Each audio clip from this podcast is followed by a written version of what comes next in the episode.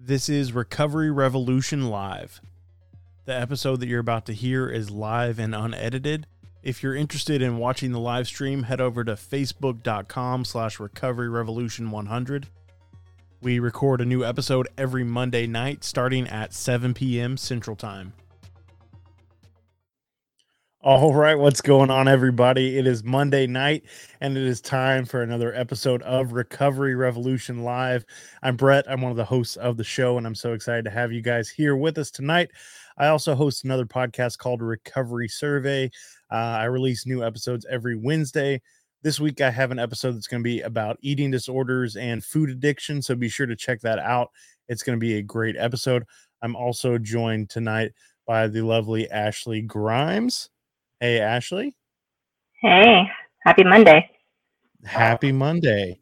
For those of you guys that don't know Ashley, she was on here last week and she is the NAMI Florida president. She is an advocate for recovery friendly workplaces, recovery oriented systems of care, trauma informed criminal justice systems, recovery schools, peer support services. Um, man, the list goes on and on. So glad to have you on tonight with us again, Ashley. Thank you for having me. Absolutely. And without further ado, we have tonight's guest. He goes by the name of Carl, and he is the host of the Drunken Worm podcast. He recently celebrated four years clean back on the 8th of December. And he works as a, a clinical supervisor at a rehab in Florida. Welcome to the show, Carl. Hi, thank you very much. I'm very happy to be here and take the time to talk some recovery tonight. So it's going to be a lot of fun. Absolutely, man. Glad to have you on. Thank you very much for inviting me.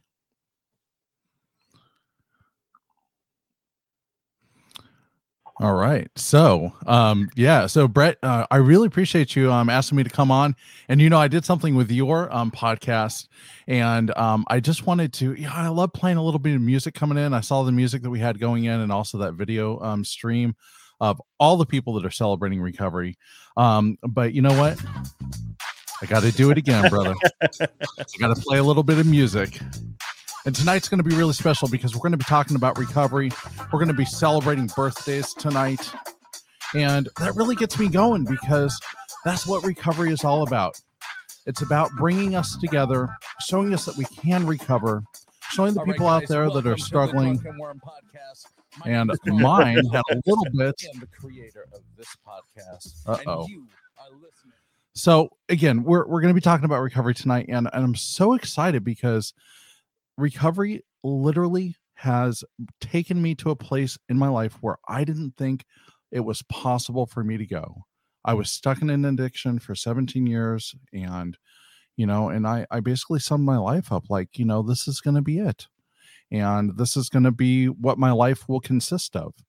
And I I didn't think that the life that I have today was even possible four and a half years ago, let alone four years ago, or definitely not five years ago. Hmm. So really grateful to to have outlets like this, to have platforms like this, to really talk about recovery and to talk about mental health, to talk about addiction, and to bring awareness to all those important things. So thank you very much for having me on, man. Man, so excited to have you on. And I would love if you wouldn't mind kind of sharing your story with everybody that's on the live stream that may not know who you are or isn't familiar with with you. Yeah, sure. So, um, uh, you know, guys, my name is Carl. I'm an addict. Um, I just celebrated uh, four years on December the eighth of this year, and you know, my my story is, I don't really think that my story is too uncommon. I mean, I I work in the recovery field, like Brett said. I'm a clinical supervisor, um, and I work in uh, California over in Vallejo, and for me to be able to work with people that are coming in off of the streets that are you know new to the idea that they could get sober is so rewarding. And unfortunately there are a lot of statistics out there that show that there's a really high relapse rate. So that's why it's important to have platforms like this and to talk about recovery. Um, when i got sober i started listening to podcasts and that was something that really struck me as some some type of message right i was going to meetings and i had a sponsor and i still have a sponsor the same sponsor but for me the podcasts were really a way to kind of broaden my horizons as far as different topics that could be brought into the recovery community and different problems that the recovery community is having. And so that's why I really love podcasts. And that's why I wanted to start my own podcast, the Drunken Worm podcast. And so uh, with with starting that podcast and coming into recovery and stuff, I really wanted to take kind of a different approach. So with my podcast, we really focus on two aspects. I focus on the recovery aspect of the recovering addict, but I also focus on the industry aspect.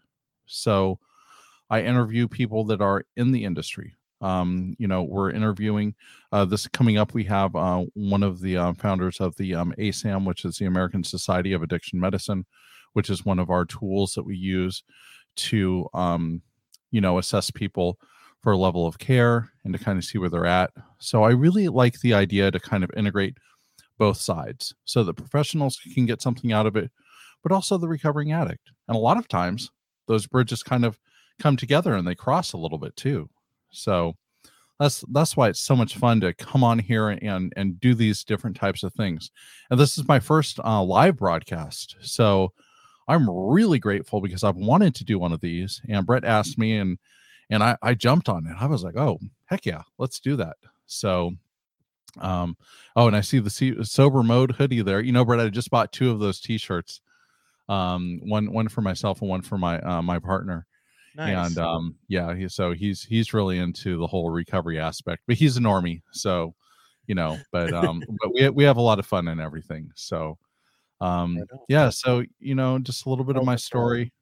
So yeah, man. Um, I'll, I'll I'll tell more of my story as we kind of go go through the evening here and and everything. But it looks like we have a lot of people in the room right now, brother. Yeah, absolutely, man. Glad glad everybody's here watching the yeah. broadcast. If you guys have any questions or comments, be sure to put those in the comments because we can see those and we can interact with you guys. So be sure to to comment. Yeah, yeah. So really grateful to have all you guys here and taking the time to to tune into us and and listen to what we have to say. so and Ashley, how are you doing today? How, how are you doing this evening? I'm good. We're being brave here, being live and on video, and we can't mess up. Or if we do, it, I guess it doesn't matter. It's like yeah. life, right? Exactly. Exactly. So, yeah. So, so Ashley, you work for now Na- NAMI. I can never pronounce it right. uh, I'm the the NAMI Florida president, so it's a volunteer position. Um, I actually work for a commercial construction company. Okay, very cool, very cool. And I'm, I'm a person in long-term recovery too, and, and a certified peer recovery specialist. So very nice, very nice. So, so yeah, Brett. So Brett, tell us, man. I'm I'm new to this. Uh, you know, I'll, I'll if, if, you let me talk the whole time, I'm going to take the whole show over, and this is going to be, um, uh, I'll, I'll host the show. But but man, I I, I love talking to you. Brett and I, we talk all the time. And, um, you know, I, I called him the other day coming back from Monterey, which is uh, down towards the middle of California. Beautiful weather down there. I mean, it was like early December and it was 74 degrees down there. And it's, I, it was just amazing. Um, but, but Brett's actually turned into a pretty good friend of mine and, and we talk quite a bit. And, um, I love, I, dude, I love seeing pictures of the kids, pictures of your family. Beautiful family you have, man. Oh, I, I appreciate that, man. Yeah, it's it's one of the uh, I guess I could say that's one of the benefits of recovery, man. I never thought I would be married or or have a kid or any of those things, man. Like my entire life revolved around getting high and staying high and doing whatever I had to do to to stay that way. So yeah, man, it's definitely a, a blessing and it's something that I never thought was possible. It was never really something that I wanted. Um, but yeah, man, it's it's it's crazy, man. Life is truly crazy. Yeah, it it really is. And um, we saw Chrissy out there. Chrissy, love Monterey. Thank you for that. Um, beautiful out there. So, for those of you that might be in California or thinking of visiting California, it's a great place to go and visit. I'm just throwing that out there. So that's that's awesome. my wife. oh, is it really? yeah. She's well, watching. Chrissy, Chrissy you and Brett need to get out here. I'm telling you, let's let's do a little vacay out here. Or you can come to Florida. Yeah, let's let's battle it out. yeah, yeah, Florida. Yeah, we're working. on I've I've just started tanning, so you know, I I'll I'll by the time I get out there, I'll look like a native. There you go. I don't have any hope, so I was I was born in Daytona, but Okay. can't tell. Yeah, Florida's beautiful out there. They have good golf out there too. I love golf. I can't do it. It's too frustrating. I don't have the patience. Yeah, that's what that's what my partner Ryan says. He's like, I don't know how you play golf. It's so frustrating. I don't even get it. Like, you just hit a ball. I'm like, uh, well, it's a little more than that, but yeah, essentially. I'm even bad at putt putt. but at least putt putt, you get to like go through like windmills and under dinosaur legs and you know, you know all that stuff. If I have to go through a windmill on a golf course, I think I'm playing the wrong course. so Yeah, yeah, I can't hit it straight, let alone under a windmill and through the jungle and across the pond. exactly, exactly. yeah, good times. See, this is what this is what recovery is all about. Is we get to talk about things that we enjoy, talk about things that frustrate us, and um, be able to remember them. You know, the following day, we'll actually remember this conversation, and that's amazing to me. So Absolutely, man. Go ahead, Ashley. I was gonna say we have the same year. Like, so if you just celebrated four years, then you're 2017 too, right? mhm, Yeah. I am. Yeah. Okay. You also? hmm Oh, okay. of May. Yeah. Okay. Okay. So so what was your rock bottom there? What what brought you into recovery? Um, there was a couple things. Um, my best friend used my prescription to commit suicide, Wow. and I didn't want to continue on. I felt so guilty. Yeah. Yeah. Well, that's that's very sorry for your loss on that one. Uh, I've had a few friends uh, commit suicide, um, and that's it's always really hard, right? You know, to to to talk about to talk about it, but also to think about what we as another person on the other end of that who's affected by it you know how do we cope and what do we do so that we don't go back out and use drugs or we don't have to go back out and drink you know what what what um community do we have right now where we can go and say hey i'm struggling and i need help and that's the recovery community for sure Yep. And I think we should teach our kids how to be able to ask for help for anything.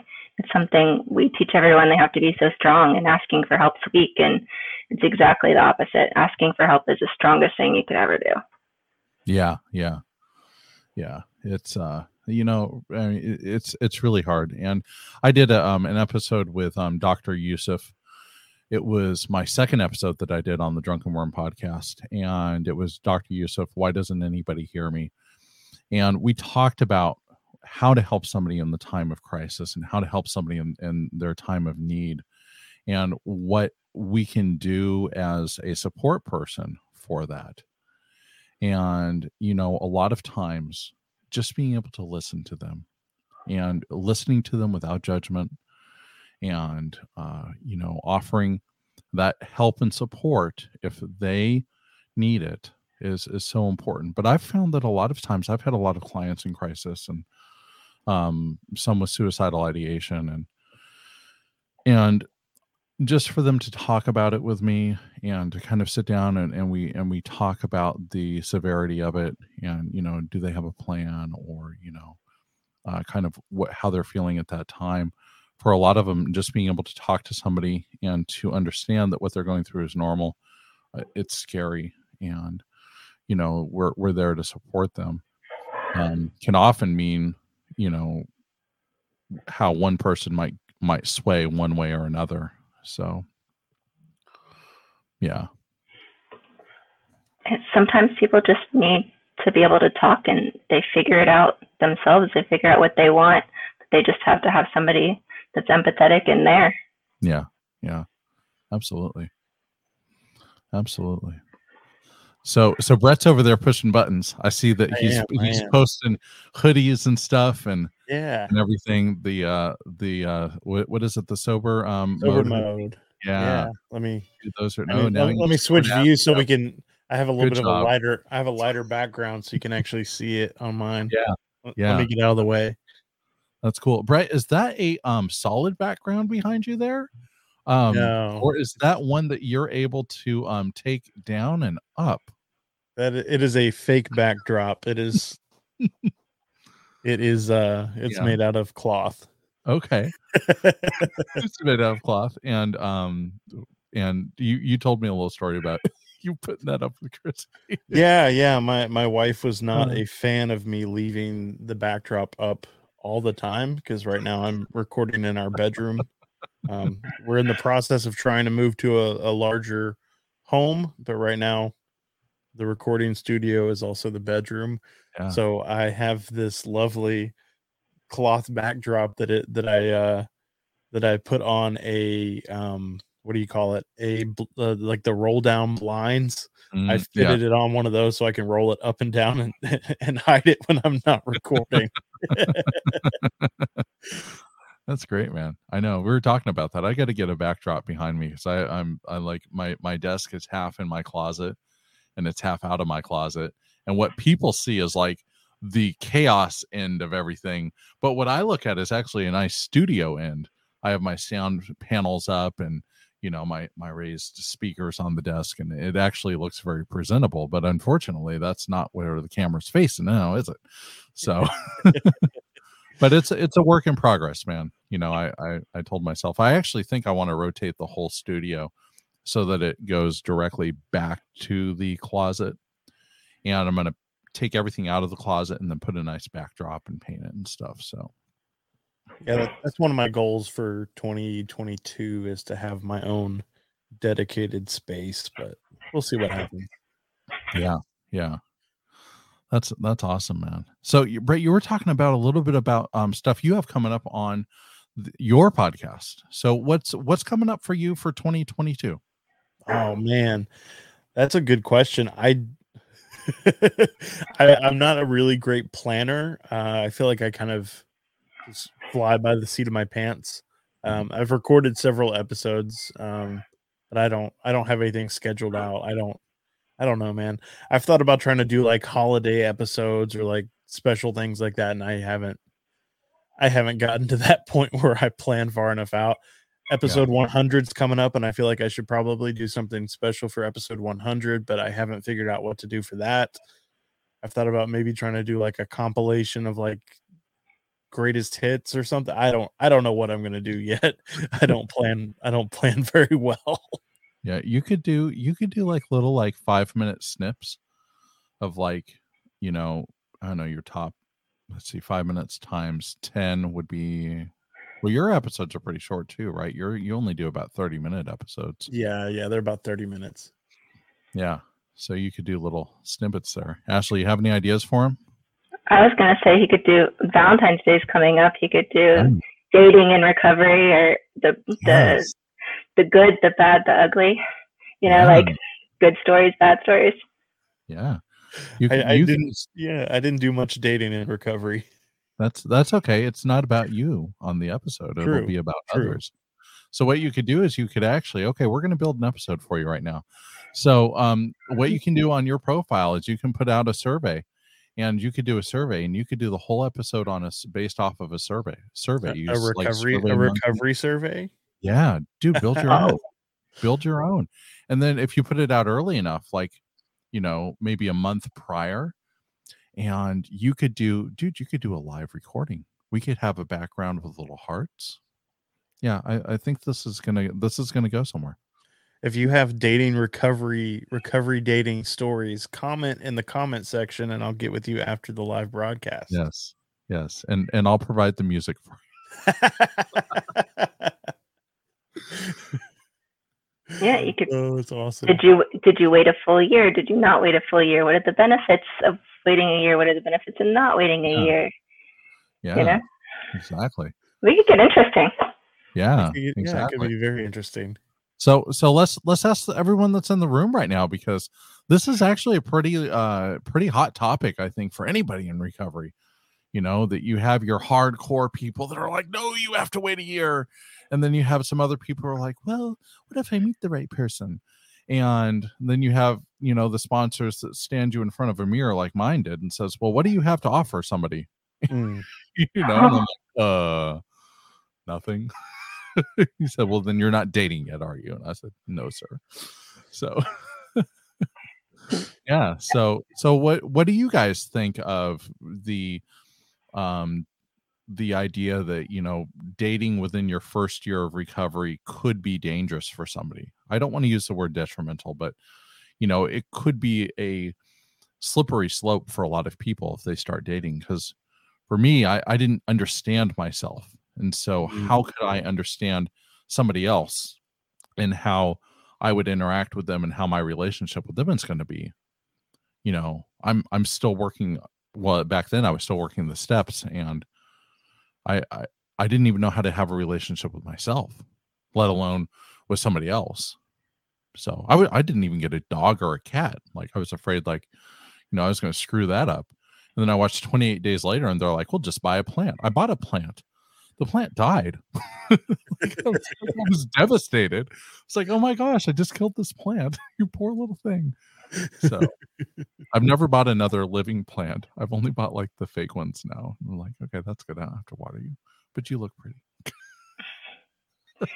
Yeah, I think for me it was, you know, like jumping from one to another as far as I, you know, using substances to numb, then you, you know, date someone and use that to hide your feelings and it was kind of I had to deal with my crap before. Yeah. Yeah, absolutely. Deal with our crap. I like that one. Um, you know, it's but it really kind of sums it up in in the terms of you know, what is healthy to us? You know, where where are we going in this world? And I've I've seen a lot of people get into relationships in their first year of recovery. And more often than none, I have seen those relationships not work out. And from that, I've seen people go back out and use because they didn't know how to handle the feelings and the emotions and everything that kind of went along with that. So, you know, it's it's it's really a hard one to um to do. And and I'm a sponsor now and I tell my sponsees, I say, you know what, you don't do it. Don't date your first year. I mean, I work a program of suggestion. I'm not there pounding books and and telling them, oh, this is the only way that you have to do it because they need to learn on their own. I'm not there to work their recovery. I'm only there as a, a guide and a mentor to help them through the steps and through the process. But I always tell them, I say, you know what? Don't do it. And I have one sponsee.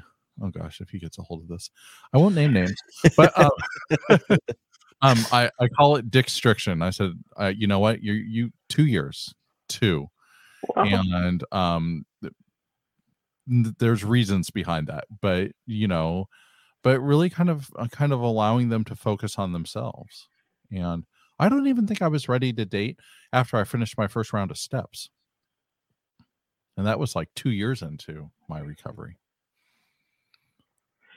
Yeah, I'm a completely different person now than I was when I first started. So absolutely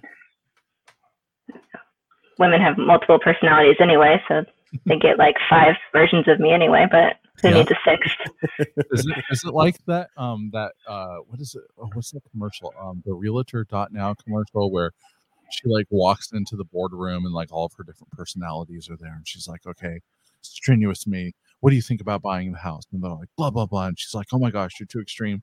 And that that's kind of how like it happens in my head too and, and it, that commercial cracked me up. I'm like oh my god. How did you know? Yeah. I don't think mine go that quickly, like cycle through it that quickly, but you know, they're definitely all there. Yeah. Have you named them No, but I No. should. Yeah, that that would be great. I you just get a, a T-shirt that says "Hello, my name is" with like a bunch of like hello tags. I'll just uh, one personality for each occupation, and I'll just have like ten occupations. exactly, exactly. Um, that's like, uh, have you guys seen the um the Winnie the Pooh uh um sketch where they take all the Winnie the Pooh characters and they put like mental health diagnosis behind each one of them and how each one of them actually fit into a um, the DSM-5. And for those of you who aren't familiar with what that is, it's the diagnostic manual for uh, mental health disorders. And they they categorize each one of them with a mental health disorder, and then they they explain why they have that. And you're like, oh my god, that's so right. I, I didn't even realize it. Was it Eeyore that had anxiety? Or No, I don't think. No, it was um, it was um, Piglet that had the anxiety. Uh, oh, okay. yeah, because he always carried the blanket. Eeyore was just chronically depressed, and could see that. Tigger had ADHD. I, I don't know how they got to that conclusion, but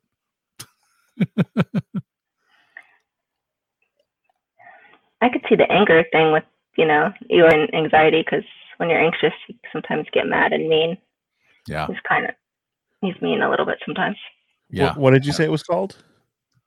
Um, I I don't. So look look it up um online. It's if you look up Winnie the Pooh and um just type in like mental disorders. Ah, Do you find it? I think so. Oh, this is not the right thing. I'm on I'm on the the Wikipedia Winnie the Pooh page. That's not the right thing. No, no. Fantastic. that He has a Wikipedia page though. Every everything has a everything has a has a page, man. Did Did you know that with Wikipedia, that was like the one website that my professors in school said that you cannot, you cannot get any information from here, and if you cite it in your paper, I will fail your paper. Um, because I, I I didn't know at the time until I got into school, but they're like anybody can go in and alter the information, and it's not checked for factual like content. Right, right. And so I was like, oh, I could go and put my own like Wikipedia page together. I think you should. I think so. I think we could do one for myself because that would be great, and then we could do one for the uh, the Drunken Worm podcast. This could be Um, interesting. I'm trying Right? to I'm trying to get this image up on the screen here, and my computer is going really slow. I That's was gonna put it up on the screen so everybody could see what we were talking about. Yeah, yeah. There's Sesame Street too, like how to talk to your kids about addiction. It's for Oh. Sesame Street. Yeah. Um, I just watched a Sesame Street documentary and it's called There we go. Game. Okay, Cool. yeah, yeah, yeah, yeah. So Christopher Robin, schizophrenia, um, Eeyore, depression, um, Winnie the Pooh, eating disorder. Yeah, that, that pretty much fits. um, Tigger's ADHD, Piglet has anxiety, um, the owl is is narcissistic, and um, the rabbit has OCD. Yeah. Wow. Sounds about right. Yeah, it does sound about right, doesn't it?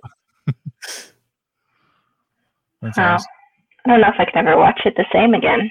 Yeah, it's never going to be the same for anybody on that has seen this this broadcast. Um, uh, for any of you out there watching Winnie the Pooh, please take care of your mental health. Um, it's very important, and um, make sure that we we have well rounded recovery. Right, guys. Um, that's that's so important too, is to be well rounded. So, um, Ashley, what are you doing um, as far as making sure that you are well rounded with your recovery because you do a lot of stuff outside of um, just your regular job. It sounds like you have a lot of other hats that you wear.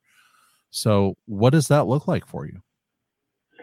Um, I think that it's you know giving back and service is something that keeps me sober. It makes me feel good about myself. Um, it gives me self-esteem. So, um, you know, I'm on the board of a recovery community organization, um, and that's you know a big part of why I think I'm sober today is just that self-esteem aspect. And then that self-care thing they always talk about that I'm crappy at, and but everybody's like, "What'd you do for self care today?" And then I'll be like, "Oh, I watched a TED talk," and that's not Yeah. self care, but for me, it is. Yeah. Yeah, I love TED Talks, man. I, I had um I had a, a, a guy on Dylan Lundgren on the podcast uh, about a month and a half ago who did a TED talk, and he was he was amazing. Um, they they work really well in the although they're not evidence based. I, I'll just put that out there. If you want to show one at a, a treatment center, run it by your clinical supervisor because if you guys are supposed to be doing evidence based stuff on that day that you're doing your group, um, it's definitely not evidence based, but it's very informational. It could be a, it could be an educational uh, a class that you do, but yeah, really good stuff out there with the TED talks. Um, what what about you, Brett? What do you do for your um keeping yourself uh well rounded with your mental health and the other world that you occupy? That's a great question, man. Great question.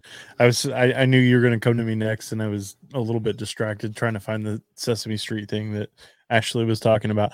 Um I, I was actually talking with my sponsor about this. Um I guess that yeah, that was yesterday man, time flies. Um, you know, I was talking about just how my life has has evolved and how my recovery looks different today than it did seven years ago. Um, you know, in the beginning, I was going to meetings every day and staying in contact with a sponsor and like really plugged in as far as recovery went like the only things i did was was go to work and and do recovery things um you know and like today my life looks a little bit different. Uh my job that i have now is a little bit more demanding. I work longer hours than i did when i first got clean um and and my recovery looks different. I don't attend i don't attend as many meetings as i used to um but now i have two recovery podcasts so i feel like i'm constantly in contact with different people um, that are in the recovery realm um, and i'm learning about all kinds of different things um, like Ashley and I were talking the other night about different like using destigmatizing language and stuff and like I'm learning that because I'm I come from a 12 step background and I don't really know about the destigmatizing language and so I feel like I'm getting different perspectives and different outlooks from different people um, so that plays a pretty big part of my recovery today is is just the, all the different conversations that I get to have with different people in the recovery community uh, in the harm reduction community in the mental health community, like all the different places that I get to do that. Um, and and it looks different today as well because I have service commitments at my home group, so I don't I don't necessarily make as many meetings as I did. Um, but I'm of service. I chair a meeting once a week, and I, I have other commitments that I do at my home group. So I still stay involved in my home group and still have like that core group of people that that I stay in contact with pretty regularly that know who I am like inside and out and have and see me you know, a couple times a week and know what's going on in my life. But then I've also branched out and I feel like I have this whole online community of, of people that are in recovery. Yeah, that's that's really great, man, because um it's so important to have that community um in in recovery, you know. Um I I was talking to my partner and and he he made a comment. He said you have so many friends and um it's really crazy to think about like how many friends I had before I got into recovery and then how many friends I have now that I'm in recovery. And I, I think that like before I got into recovery, I could count maybe on one hand, like maybe four or five friends that were Mhm. like actually like solid friends. Everybody else was more an acquaintance, you know. They'd be like, "Hey, what time are you dropping the stuff off?" Well, I'll be there uh, shortly, you know, and I'm like two hours away, and, you know, and all all the chaos that went along with that, right? Um, but now that circle of friends and that community that we've been able to build, um, and then from that, we're now able to branch off and build another community of people that are outside of the recovery community and the podcast community and our family. Um so yeah so you know that community thing is is so great. And um you know i i really wish i could sit here and tell you guys that i go to the gym five times a week or three times a week or two times a week or one time a week um but that's not the case right and my a lot of times it's it's a struggle for me to maintain that um schedule of the physical health part Mm. um and you know, I'll be honest with you guys. There's sometimes I get home and all I want to do is I want to have a salad or I want to have dinner and and I want to sit on my bed and I want to watch some some Netflix and you know, or you know, and it's just like I just want to unwind that way. And um that's probably the one thing that is the hardest for me to maintain on a regular basis. You know, I go to meetings on a regular basis. In fact, my home group is meeting tonight. So um, I called my sponsor and I said, Hey, um, FYI, I'm not going to be at the meeting uh, next week. And he said, no, You better have a good reason. And I said, I did. I'm going to be of service. So um, he, he was uh, happy to hear that. And uh, part of that community that I've built and part of my routine now that meetings are back open is I have one of my sponsees um, that comes up. Um, he lives about 30 minutes away and um, he jumps on to the meeting with me. And then we hit Black Bear Diner afterwards. And I'm going to put a plug in for Black Bear Diner because if you guys haven't been to a Black Bear Diner, you're missing out. First of all, I'm going to tell you they make their own um, salad dressings. Uh, their blue cheese has bacon, or no, excuse me, the ranch, um, homemade ranch has bacon bits in it, like real bacon bits, and it's homemade. It's amazing. And also, their blue cheese is homemade too. And I've learned that if I talk really nicely to my waitress over there, she gives me a little to go container that's about that big and about that round and and that's my supply and so she's my new connect now and so I tip her really well and I told her I said if you ever quit your job I'm I'm going to be devastated and I'm probably going to have to go to rehab um, because uh, I'm addicted to your blue cheese um, salad dressing and um, I'm not afraid to say that. Well, it's interesting that you talked about the exercise thing because that's one area that I struggle with because when I start exercising, like, you know, we're all like, I can only speak for myself, but I'm very all or nothing. So I'm like going seven days a week. And if I don't work out like an hour each time, you know, then I'm like mad at myself. So, you know, I don't want to take days off. Then when I take days off, I just don't go for a year. So I'm really bad at that. Yeah, mine my whole thing is when I when I work out, I'm like, cool. Okay. I have a plan, right? Cuz I'm an addict. like, of course I'm going to have a plan. And I'm like, okay, I'm to do it this this day, this day and this day and this day. And then I do really good for like 2 or 3 weeks and then something comes up for me where like I have to break my routine. And when I break that routine, my whole system breaks down and I don't get the momentum to get back up and to go back in and do that. Um, so I'm going to make a pledge. Tomorrow I will go back to the gym and start my routine. And then the next time I'm back on here, I will fill you in on how wonderful that's going. Um, and if anybody is on here that knows me, you can hold me to that on Facebook. If you would like to friend me on Facebook, please go to Carl Fessenden. Um, you can find me. Uh, I'm on Brett's Facebook, and um, please. Um, but I think that it's good that we have people within our lives that can hold us accountable for things that we say we're going to do because my old life was saying that I'm going to do things and then completely like not doing them, right? So I don't have to live like that anymore. And now with this new life, I've had to teach myself that if I make a commitment to do something, then I've committed to myself to follow through with that commitment. And I'm going to feel so much better after I do that. I'd be curious because you, you talked about like losing that momentum. Have you seen that pattern in other areas of your life? Did you have that pattern in recovery? Because I know, like, for me, the first man two years, I was like on and off with recovery. Like, I'm, I'll be good for a couple weeks, I'll be good for a couple months, and then it's like, yeah, screw it. I'm gonna yeah. go get high. I'm gonna go get drunk, and just like this constant up and down. Did you go through something similar in other areas? Yeah. Yeah. So, um, really quickly, I, I want to touch a little bit. Heather, um, put a comment up. Um, Heather, uh, thank you for putting that comment up. Um, she um, talked about um, having uh, the two uh, heart valves replaced and um, a jazzy pacemaker, so she can't.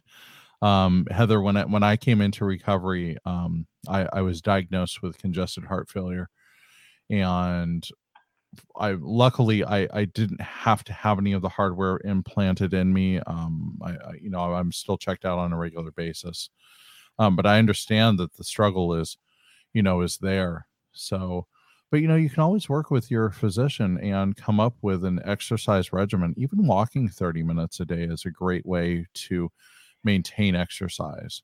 I've learned that you know i like to run and even when i run i'm not quite burning is well i'm, I'm burning almost the same amount of calories um, were i to walk. So uh, when i first got clean walking was like the thing that i was doing and i was so happy to be able to just get out there and I would do new routes and I would walk around the mall and then I would be like, oh, I can go into that store and shop later and I can spend my money over here and you know, and so I would like plan out my whole like weekend for shopping and um but it really helped me do it and I was only doing it maybe 3 or 4 times a week.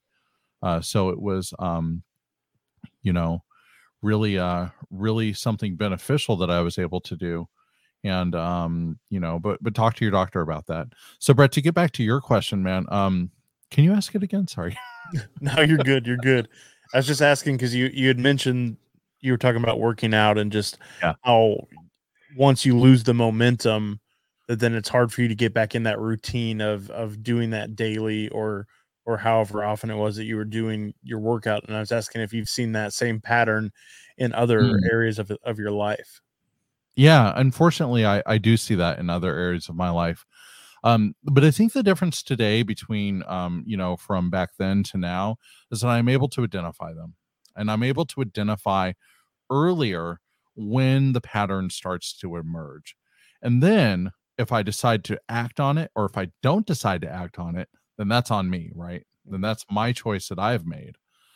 Um and i'll tell you what man i'm i'm lazy sometimes like I Mm. really like I like I find comfort in being lazy and um I don't want to say isolation because I I don't like isolation. Um I had a stint early in recovery where I was house sitting for my parents and they had gone away and I it was it was a 2-day weekend that I had. It was like in the middle of the week I was working for Michaels as a custom framer over in Fairfield, California and um when that when my monday rolled around i worked in the afternoon and so i had been sitting all day at the house and it dude it went from like this really nice mom and dad house into like this frat house in like two days because because my my mo at the time was to go over to the pizza place and order four pizzas um just for myself that would like get me through that whole week and then i was microwaving pizza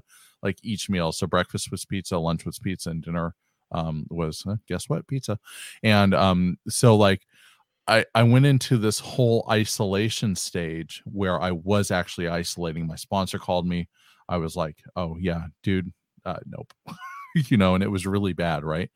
But i i now i get really comfortable because i i grew up as an only child and so i'm really comfortable like sitting on my own and doing things on my own watching tv on my own um now that I have a partner though, that's changing where like I don't actually like to do things on my own because I really would like to be with that person doing things and I find a lot of like happiness and joy uh from doing things with him. Uh, in fact, a lot of happiness and joy. But um for me the other areas of my life especially when covid hit was that I saw my breakdown in meeting attendance and Mhm. I I can't speak for other people, but it wouldn't surprise me if I found out that other people had the same problem. You know, where where we were going to meetings on a regular basis, we had in-person meetings. I had my men's meeting that I would hit every Thursday night without fail. And when the pandemic hit, you know, it was at a hospital. And so the hospital's like, yeah, we're shutting everything down. You guys can't do your meeting here. And then they made the uh, group decision to do all their meetings online. So for me, I do see it in uh, different areas of my life at times. But the thing that makes a difference now is that I'm able to identify it sooner. So, and then I have a choice, right? I have a choice whether or not to do something about it, right? Get back on the on the horse, so to speak, and you know, and and start plugging away at it. But also the other key to this is being honest about it too, being honest with ourselves and being honest with other people. Because the other deceptive part about being in that stage is the deception of being dishonest with yourself and other people. So, Brett, if you were to ask me, you know, early in recovery or the very end of my addiction, if you were to ask me that question, man, I would tell you a thousand reasons why I was doing so good, right? But the Mhm. reality of the situation is that, you know, it's really bad. You know, I'm not doing well. And I'm trying to hide it up by telling lies, um, lying to myself, and deceiving other people and, and putting all those other masks on so nobody can really see the chaos and pain that's going on behind them. Yeah, yeah. And Chrissy, Chrissy just said isolation is real for some. This past year, I found myself falling into those same patterns. I had to consciously force myself to get out of wanting to do it. Yeah. Yeah, Chrissy, that's that's real talk right there, right? I mean, that's definitely um, you know, uh pulling yourself out is that's the hard part. Because once isolation hits, man, we want to roll with it. We're like, this is comfort to us. Mhm. This is like taking that new blanket from Costco and wrapping yourself around it and being like, oh my gosh, this is the most amazing thing in the world.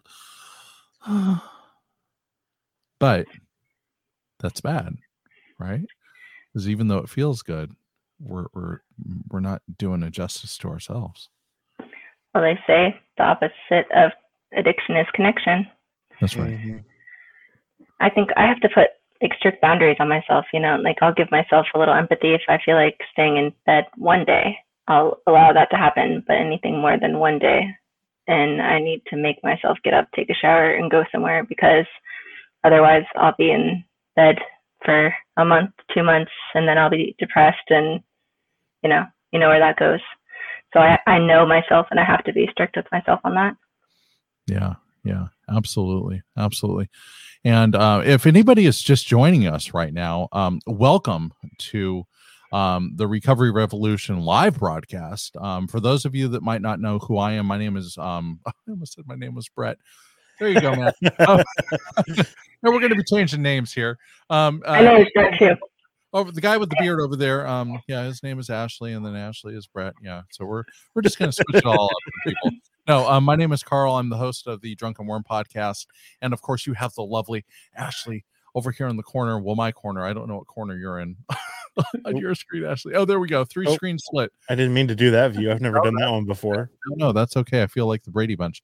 Um, we're gonna go with it. So, um, we have Brett right in the middle. Um, uh, Fear the Beard, and we have the lovely Ashley over on the other side. And uh, we welcome you guys to listening to this episode. Um, we're just talking a little bit about our own personal stories of recovery. We're talking about, um, right now, we're talking about our own personal well being and how we're maintaining um, a well rounded uh, lifestyle and what that looks for us, um, what that looks like for us. And also, um, we just started talking a little bit about the dangers of isolation and what that feels like um, for some of us. So, and Chrissy, um, that's so true. I think unresolved issues like guilt or regret just go um, too heavy sometime. Thank God for recovery, um, showing me how to build a better foundation. 100%. Absolutely, Chrissy. Thank you very much for posting that. And thank you for joining us tonight, too. We really appreciate you guys being here. Yeah, and if, if I think we could uh could pause for a quick second and roll the uh the sober birthday Mm, thing for the month of December. absolutely. Yeah, Absolutely. You got some birthday music for it? I, I do have some birthday music. I'm ready to go, man. All right, here Oh, we go. Let's do it. All right.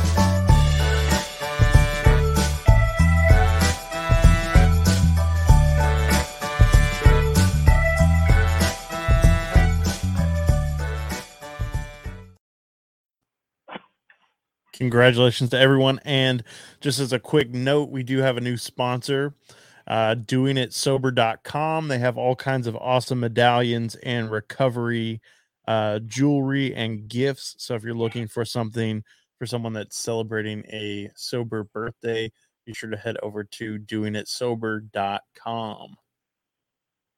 That sounds like an interesting page. It's Yeah, very cool. I actually I ordered a ring from them the other day. I'm I'm still waiting on it to get here, What- but What kind of ring? uh, Okay. I, I got it. They make rings out of they do the NA and AA coins and they make rings out of Oh. those. Dude, I've wanted to do that. yeah, they so they do cool. them on their website. I ordered one for my seven year. Oh, that's so cool. Can they do and does it have to be just the metallic one or can it be the ones that are painted too? Uh, they have a bunch of different options on the website. I'm not sure if they do the colored ones, but they do different finishes. You can do like a, uh, I think they had like bronze and silver and gold and different finishes that they do on the actual metal after they make it into the ring. Okay. That's awesome, man. Sorry, I am copying uh, somebody texted me and wanted me the link to the podcast here. So um I am just give me a second. Um Brett, if you want to uh Brett, why don't you talk for a moment? Tell us tell us Oh, your man. story. There's not enough time in the day for my story, man. and there's my wife commented in there asking why my birthday wasn't on the video, but it it was. So maybe you just need to rewatch this again. Uh-oh. Oh. I'm just Uh-oh. It was- there towards the bottom. if we in- see if we record. see an object fly across your screen at your head, I I will be a witness. I just disappeared from the screen. Yeah, exactly. Just the camera goes out. Ashley, it's up to you and I to take the episode through for the next hour. Um, Do do you think we could convince his wife to be on the Valentine's Day episode with them? Dude, that would be really good. Okay, so I'll tell you what. I have a brilliant idea. How about you let me host your podcast for Valentine's and we can interview you and your wife? Okay. I, I actually I did an episode with my wife. Uh it's been a while now, but we did one talking I I interviewed her asking her questions about what it's like to be married to uh to someone in recovery cuz she is a normie. Yeah. Oh, is she? She is. That's that's great because my partner's a normie too. Um and uh yeah. So but he doesn't he doesn't drink around me, which is really nice. And he's actually um made a commitment not to drink anymore himself because he um I don't I, I wouldn't categorize him with an addiction, uh substance use disorder or anything like that, but I think just for health reasons. And Mhm. he sees me doing it. So That's awesome. Yeah. The person I'm dating is not in recovery either. So Mm. So how how do you guys okay, so Ashley, how long have you been dating your person? for four years. Oh, wait, okay. News break. 4 years and did you guys meet before you got into recovery or after? After. After. Okay, but you just celebrated 4 years, right? In May. So yes, I did not do that full Oh, year thing. okay. Oh, that's I was I was working my way up to the question. Working my way up to the question. Okay. So Ashley is a statistic that has shown. Now, did you find it hard to navigate that in early recovery? Um, I think I would have if I had dated someone um, with a substance use disorder. Um, but he's very against substances and very like. So I think because I wasn't around it and because it was so, like, you know, frowned upon. Um, I think it helped in some ways. Yeah, absolutely. Absolutely. Um yeah, I could I could see how that works like um you know, I have uh a few friends that have done it um and it's it's really worked for them. Um but like like I said I've had a lot of people that have tried to do it and it didn't work for them too. So congratulations Ashley because that's that's actually a really big achievement for you and and everything and um, that uh, that really makes me happy to hear that you guys are in a, a flourishing, um, healthy relationship now. Well, it's healthy most of the time. I don't know Yeah. that any relationship's 100%. Yeah, yeah, but you know, we we gotta we gotta believe that it can be healthy as as much as possible. You know, but but with any relationship, you know, there's going to be ups and downs. Um, you know, but one of the keys is that we have this ability to communicate with our partner and the ability to communicate with other people about um, how that relationship is going. And so for me, that communication level, in fact, we, we communicated earlier today because um, he, he uh, I ask him sometimes to repeat things, and he said it's frustrating for him when I ask him to repeat. And so we had this whole conversation about it. And I know before when somebody would have said that to me, like I would have been like, well, pff, you know, sign language deuces to you. And, you know, like if I want to ask you to repeat something, then that's my right. But it was healthy the way that we had this conversation, and he was able to explain his feelings and how he felt about it. And I was I was able to receive what he was saying to me and then explain to him, you know, why I asked him to repeat things at times. And it made sense for both of us. And so we were able to move on from it. And, um, you know, it was a healthy way to communicate with each other. And sure, it was a little bit uncomfortable because I, I was sad. I was like, oh, you know, I don't, I don't want you to be annoyed with me. And that really makes me sad if I've done something that, you know, causes you to, to feel that way. But it was good that we were able to talk about it in a healthy, pro social manner. So, yeah. Yeah, and I think that's one of the things, you know, during active addiction, the chaos, you know, like it was like I fed off the chaos and didn't even realize it. And now it's, you know, those uncomfortable conversations are uncomfortable, but that's where growth happens. And that's where I learn about myself, I learn about him, I learn about strengths and weaknesses. So they're great, uncomfortable conversations. Yeah, absolutely. Absolutely. Oh, did did you guys hear the ding? Or is Yes. that only me? Oh, okay. What is what is what's that mean? What is the ding, Brett? What I don't, Did I I don't win know. Was that on was that on my Oh. end? I, I don't know. I don't think it's on mine because I have on do not disturb. yes, so do I. So I'm not sure what that was. But I, I felt like I've just won something. So no, that's gonna be later on. That's gonna be later on when we give away the sober mode hoodie. If Oh. anyone okay. If you want to be entered in for a chance to win the hoodie, all you have to do is comment hashtag Yes. sober mode in the comments and you will automatically be entered for your chance to win a Please, free sober mode hoodie. sober mode hoodie. And guys, these hoodies are awesome looking. Brett, put that graphic up of the hoodie, man. Get I these guys excited about it. All of you should put that up because this would be something that I would definitely be proud to wear. In fact, um, I, I mentioned it earlier. I bought two t-shirts of this, one for myself and one for my partner, um, just actually this afternoon. Uh, and um, I love I love the graphics on it. Um, it- it's kind of a throwback to um, my Nintendo days and you know and stuff like that. So uh, really cool to see that. Yeah, and it's funny you sent me the link for their shop earlier in the day on Facebook Messenger, and it's like, oh, Yeah. they're actually going to be sponsoring tonight's episode.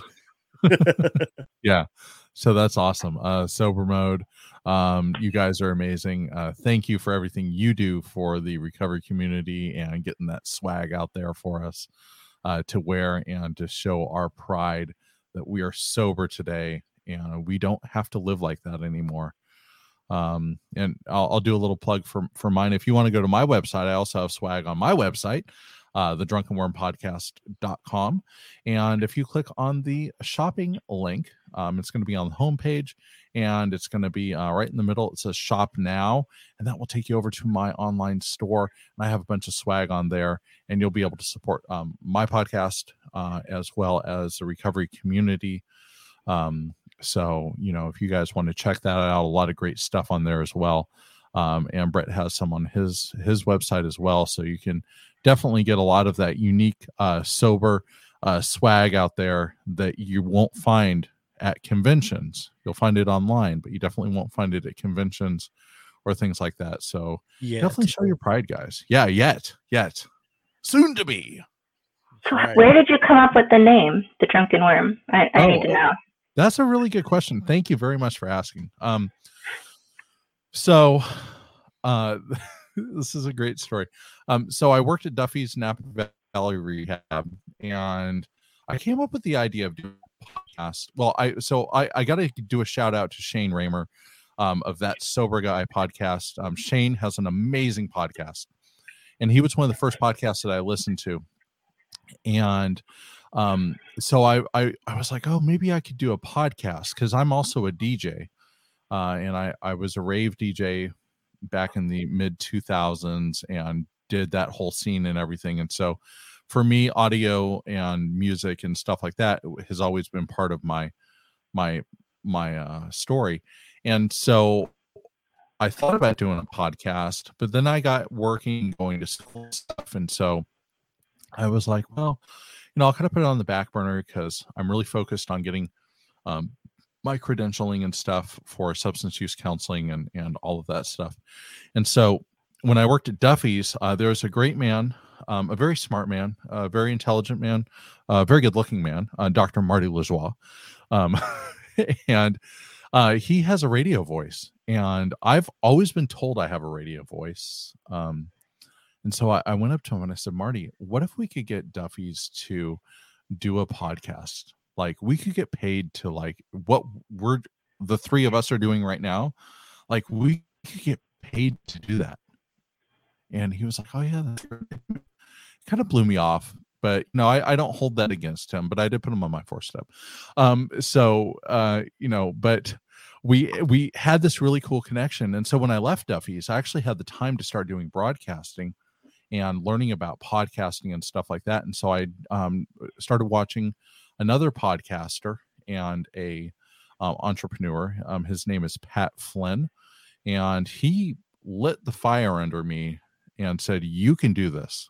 And so I started doing it. And during that time, I was trying to come up with a name for the podcast.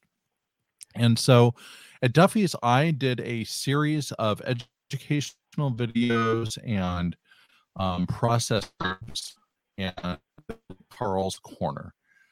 And I was like, that could be cute as like a podcast, Carl's Corner, um, you know, and like, you know, I'll, like do the masterpiece theater music and I'll have on a smoking jacket and this big wing chair that I'll sit in and, you know, and it will be very like masterpiece theater esque. Um, and so, but then I started doing research on names and stuff, and I took that idea and I said, okay, I could do a segment on my podcast called called Carl's Corner, you know, down the road, which could actually happen. Never know. Um, and so I started looking at podcasts and I started looking at recovery podcasts in particular because um, what Pat Flynn said is that you need to do your research. You have to have 25 episodes already planned out before you post your first episode. And so I did all the work. I planned out 25 episodes. Um, I grabbed Pete Nielsen from uh, the California Consortium of Addiction Professionals and Programs. Um, I put him on the podcast. In fact, he'll be coming on next month. I have an episode airing with him. And so, looking at all the names of the podcasts, I wanted something that's that stood out. And so I was I was watching um, the Food Network and this tequila commercial where they were talking about tequila, and I was like, oh, tequila. They have a worm that's in the bottom of the bottle. And I was like, what if the worm had a podcast called The Drunken Worm?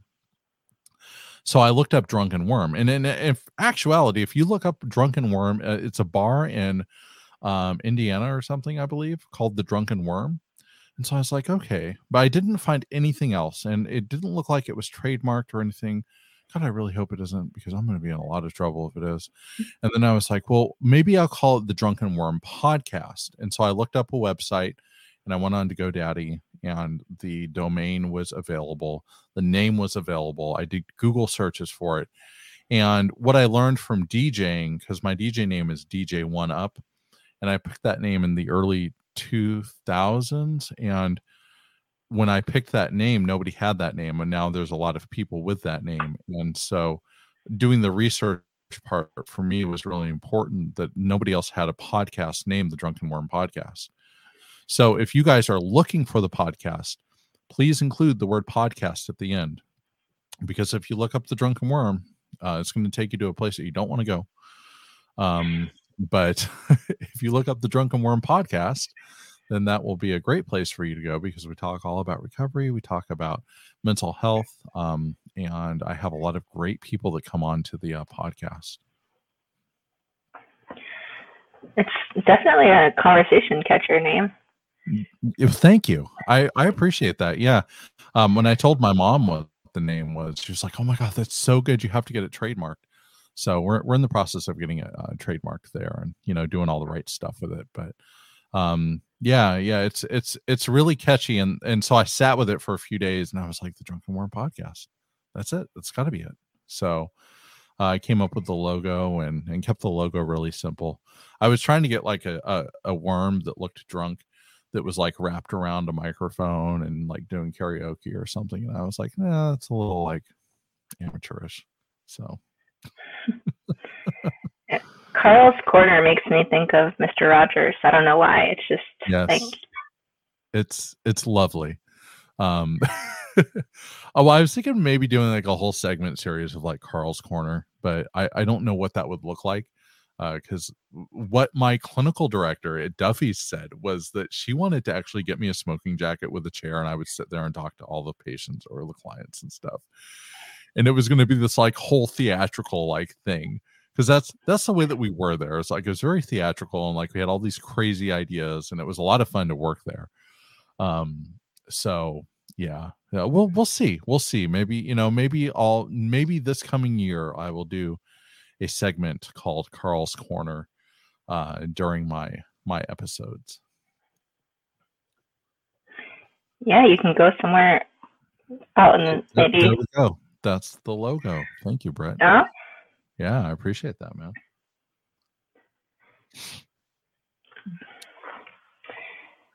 That's nice. I like it actually. The simplicity of it, it's really cool. Yeah, thank you. I appreciate that. It was relatively easy to make. I did it on Canva, so um, I think I'm safe.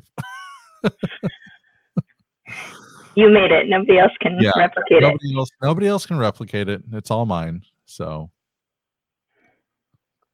Bruce, I would be a great Q and A. Bruce, do you want to elaborate on that a little bit, buddy?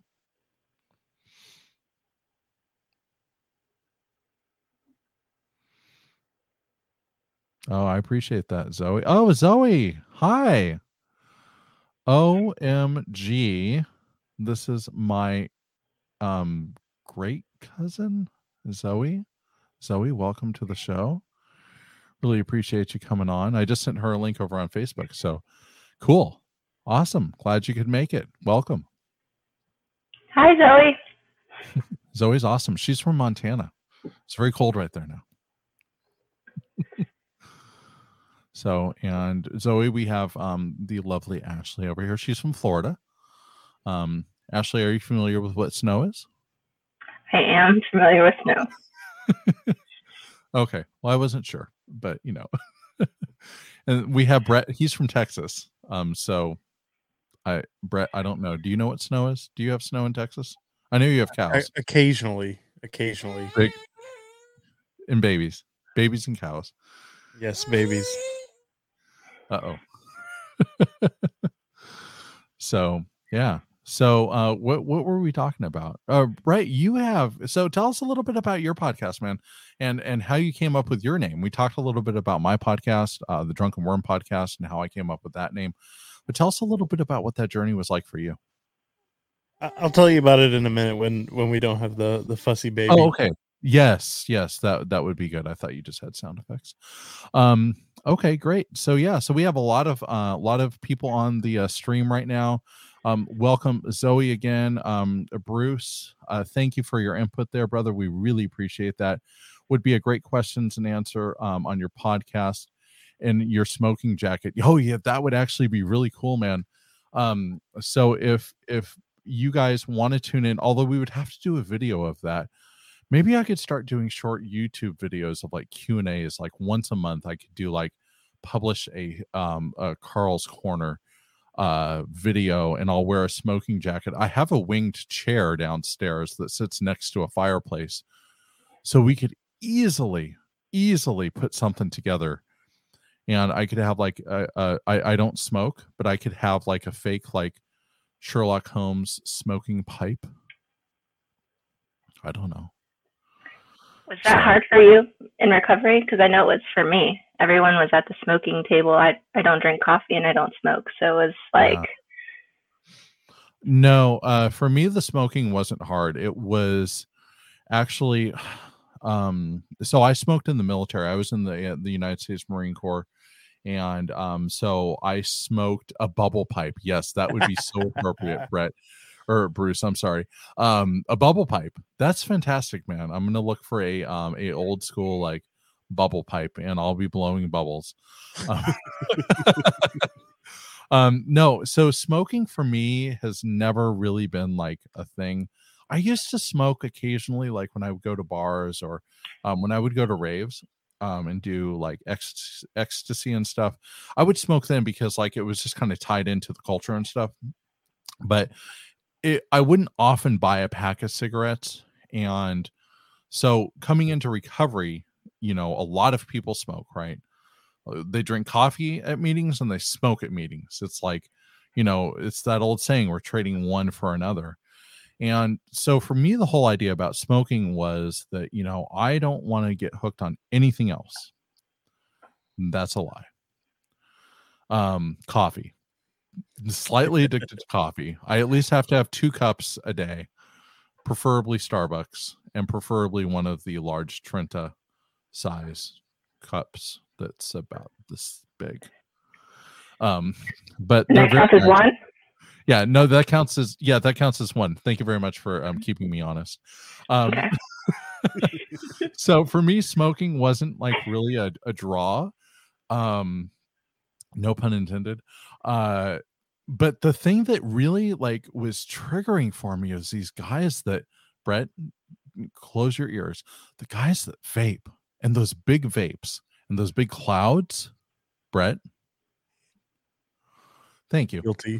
um guilty uh but like it doesn't trigger me now because i worked through it and i was like okay you know I, I have to learn how to deal with the uncomfortability of this and the trigger because if this bothers me you know what would happen if something actually really triggered me really hard right so being able to kind of work through that really really helped so for guys like brett i thank you because um you know putting me into those type of situations but also I had a choice too, right? I didn't have to stand outside with all the smokers, right? I didn't have to be around all of them. I wanted to be because they're all my friends, and that's where they would congregate and we would talk and stuff. But um, yeah, but for me, smoking is, you know, I I don't smoke now. I haven't smoked in probably 20 years. And it, it wasn't a draw for me to, again, no pun intended, um, to come back into the smoking realm once I got into recovery because recovery was so hard for me to deal with my emotions and my feelings and my you know my history of addiction. Yeah, I think for me it was just I you know I didn't smoke, so I felt like I was an outsider at the smokers table. You know, you wanted to be outside, be around everybody, but I didn't really fit in because I didn't smoke. So that was a hard part for me.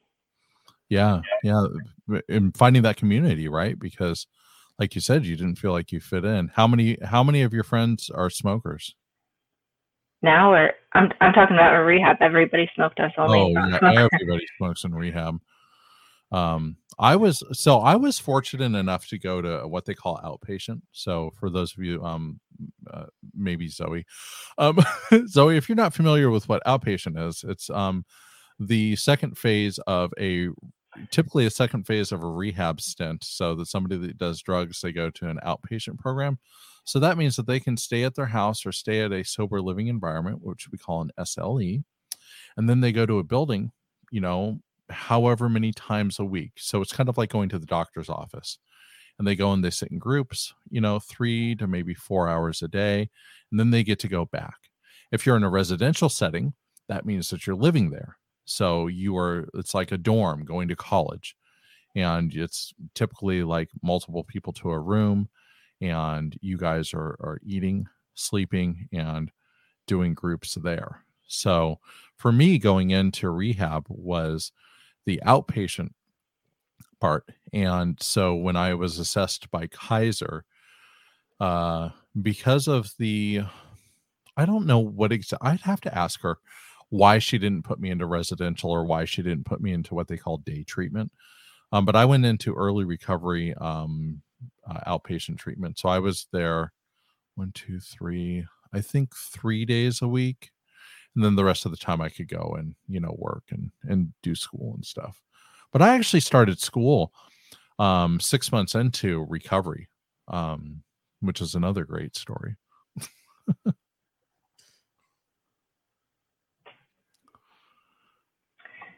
I went back to school. It took three years. Yeah. Grad- yeah, so I graduated in June of this Oh. year. Wow. Congratulations.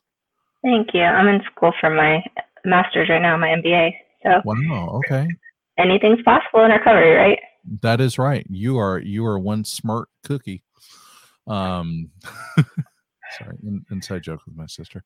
Um so anyways, uh yeah. So yeah, or school is possible, guys. Um I get a lot of clients um I get a lot of clients that want to get into the counseling field because um and I think that that's pretty common in in rehabs where they have people that are like, "Oh my gosh, you guys have changed my life and I want to I want to do what you guys do." And you know, and I, I usually sit them down and have a really like honest talk with them. I'm like, dude, if you want to do it, that's great. Um, it's it's a thankless job. It's you know, you you're you're going to get a few of those clients where it's going to be like an amazing transformation, and that really makes it worth it for me. But a lot of the clients you get, you know, are going to be um, kind of repeat clients. Um, that's another really weird thing that I noticed when I started working in rehabs, is it was like working in a hotel and so we'd have clients come in for 90 days they go back out for like two months and then they would be like a revolving door and with Drug Medi-Cal they would time it so that they could get they could do their their rehab because you're able to do two treatment sessions with, Drug Medi-Cal per year and um they they will plan it out so that like during the winter months they're going to be in treatment and more in the summer months they can go be on the street or whatever. And um it's it's a really um it's a sad cycle to see you know We don't have those options here, so that's interesting that they can go twice a year. I mean, it stinks that it's repeat, but it's nice that the option's there. yeah and you know and i i really try to space it out for the clients um now that come into our program um you know if they decide that they're going to go back out and it's not a successful completion of program um you know and they're like oh my gosh i, I just i, I want to start working and you know and giving us a hundred reasons why they don't need to be there anymore. Um it's it's difficult because a lot of us deep down inside really kind of know that what the denial part is going on and kind of like what the underlying thing for them is. And they're it's it's hard to watch them leave but it's also kind of comforting to know that we could bring them back in if they just choose to come back. And so whenever somebody leaves i always tell them i say go talk to partnership health or go talk to your provider get back on track and make sure that you're in a program of some sort because even if you leave residential treatment you might be able to step down your level of care to um, you know an outpatient program or something like that and try to get yourself in a sober living environment uh, an SLE. And a lot of these programs um, have grants that will pay for people to go there, so they don't have to pay for anything up front, which is really amazing. Do you have that kind of stuff there, Brett? I I'm not really overly familiar with the whole uh, rehab system. Honestly, I I really don't know. Um, I've never been to rehab. I I detoxed in county jail, so I don't know. Yeah, that's a whole nother type of rehab right there. Yeah, yeah, it's very different. There's a lot of states that have a lot more than Florida. I mean, we're 50th for mental health funding and substance use disorder funding. So it's, you know, there's a lot of people that there's not beds for. It's Mhm. expensive. Yeah. So It is expensive. I mean, I've worked private sector where they're charging twenty five hundred dollars a day, and now I work in the um uh I just blanked. Oh, nonprofit sector. And, you know, in in there, you know, we're charging around $200 a day. So if you look at the comparison between 200 to $2500 a day, I mean, it's it's huge. I mean, it's really but even with $200 a day, if you have 25 clients and you keep your facility filled for one full year, that's a substantial amount of money that you're getting to house these people, to treat these people, to pay salaries and stuff. And a lot of these companies can make a, a, a decent income, you know, to grow and to make themselves bigger. But the problem that I've seen, and this is just my own personal opinion, guys, I'm I'm not tooting the horn for anybody, but from what I've seen, and there are going to be people out there that are going to say, well, Carl, you're right. The world has to revolve around money. But the problem that I've seen with a lot of these companies, um, and not Duffy's was really good about not having like the money part being like our front end, um, you know, thing. But other companies I've worked for, it was like all about the money. And you know and and it was very um concerning to me that like you know we would receive emails saying that like hey great job on getting all your billing in and the way that that feels as a clinician is like well what about the service that we're providing for people and what about the quality of care that we're providing for them? And you know why couldn't you send an email out saying hey great job on getting all of your quality care work done you know and that was good because it helps support the billing you know? Um, so it's it's really hard to work in this industry because a lot of it is wrapped up in money, and I don't like that about the industry. Um, but I also understand that we have to have the money in there because we have to pay salaries. Somebody has to pay my salary. Like there's there's no no way around it. And being a supervisor, my salary is higher than you know most of the other people at the facility, and so I understand that you know we have to keep the money in. But the way that you keep money into rehabs is providing quality care for your clients, providing good documentation for them that will help them as they move through their journey. And from there, the money will follow. And that's that's I think that's kind of the hard thing for some of these organizations to understand is that if you know we focus on uh, community care and quality care for the clients, then that money is going to just it's going to start to flow. Sorry. There's plenty of people that need help, you know. So if we can stop having to have repeat clients right. or customers, that's the goal. I mean, there's enough people that need help that they can keep rolling forever. Right. Exactly. Exactly. So we're, we're oh, we got bubble pipe there. We got Zoe. So, oh, there's what did I win? What is going on here, man? I don't know. We still haven't given away the hoodie, Oh and not very many oh my people have entered. I guess there's not a No. whole lot of people that want a sober mode hoodie. So, guys, if you want a free hoodie, and they will send it to you, right, Brett? I'm not just Free of, talking yeah, about free of charge. free of charge in your size. That hoodie right here on my screen, it says sober mode on. Put in the hashtag. What is it, Brett? Sober mode. put in hashtag sober mode in the chat comment area here and we are going to pick a winner before this broadcast is over have we had anybody put one in yet? So far, there have only been two people that have entered. oh there have only been two people that have entered. So Only if you put yours in right now you have a very high probability of getting picked as one of the lucky winners to receive this hoodie. And um it, you're reading on the website the quality looks really good. Um it looks very warm. It has two drawstrings on it. It comes with a hood um that's not extra you won't have to pay for that um, the shipping is going to be free and guess what guys the best part about this hoodie right now is it comes with a pocket in the front so when your hands get cold you can stick your hands in that pocket and you're going to stay warm all night well maybe not if you're like zoe living in the snow because then you're going to have to have an extra jacket but it's as good as a first layer base layer And if you don't want the hoodie, you can enter and you can give it to me because it's a pretty dang good hoodie. That's right. That's right. Um, but I think that we should work out something for the host of the uh, the show here to um swag out in uh uh sober uh swagger. I agree. We had we had a, a different uh recovery apparel sponsor a few weeks ago, and he sent us some some of his shirts. So Yeah. I, I Maybe- agree.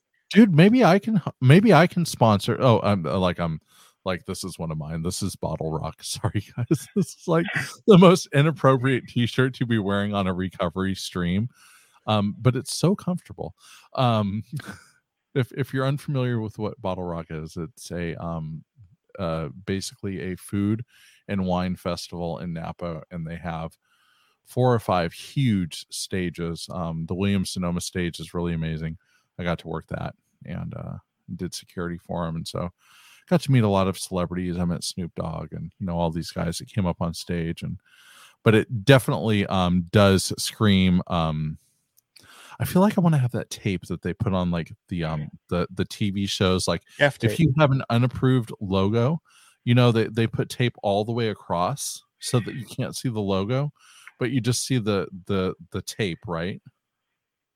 yeah, gaff tape. gaff tape. Okay, Brett, if you ever see gaff tape, maybe you could send me some and I'm gonna I'm gonna block out all the logos on my shirt the next time that I'm on on the stream with you guys. No worries, man. And you were talking about coffee earlier. Have you heard of Brainwash Coffee Company? Brainwash. Um Yeah. no, I haven't. But uh, do Oh. tell. Do tell. They're actually a sponsor of my other show, Recovery Survey, Okay. and they give 50% of their profits to uh, different rehab facilities. Oh, wow, that's really cool, man. Yeah. And their, Brainwash. and their coffee's very good. Is it? I've gone through two bags so far. Do they have pods for the Keurig machines? Ooh, that I'm not sure of. I, Because don't, I don't know. Cuz you know I live on that at work. Yeah, have I have I have one of the, the right next to my refillable one of the refillable cups. So I just, Oh yeah, yeah, yeah. You can there. do those. Yeah. Yeah. And then that way you can actually control the uh, amount of coffee that goes into them. You can make it really strong if you wanted to. very strong. Yeah, and they all have they all have a different recovery slogan. I can't remember the names of them, but they were they have some really creative names for their different blends. Yeah. That's uh that's fantastic. Um so you you said it was brainwash? Uh huh. Brainwash Coffee Company. Okay. I'm I'm going to look that up. That sounds Me, me too.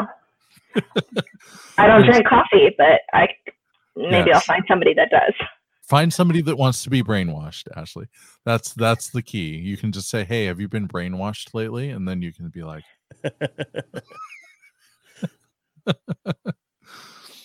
brainwash coffee i like that i like that um uh, we should we should we should we should do a coffee brand called sober af coffee that like it. that dude that would sell we could sell it to meetings and be like you're I, drinking I also we also need to have like a uh, a recovery podcast convention. There's so think many of us too, now. man.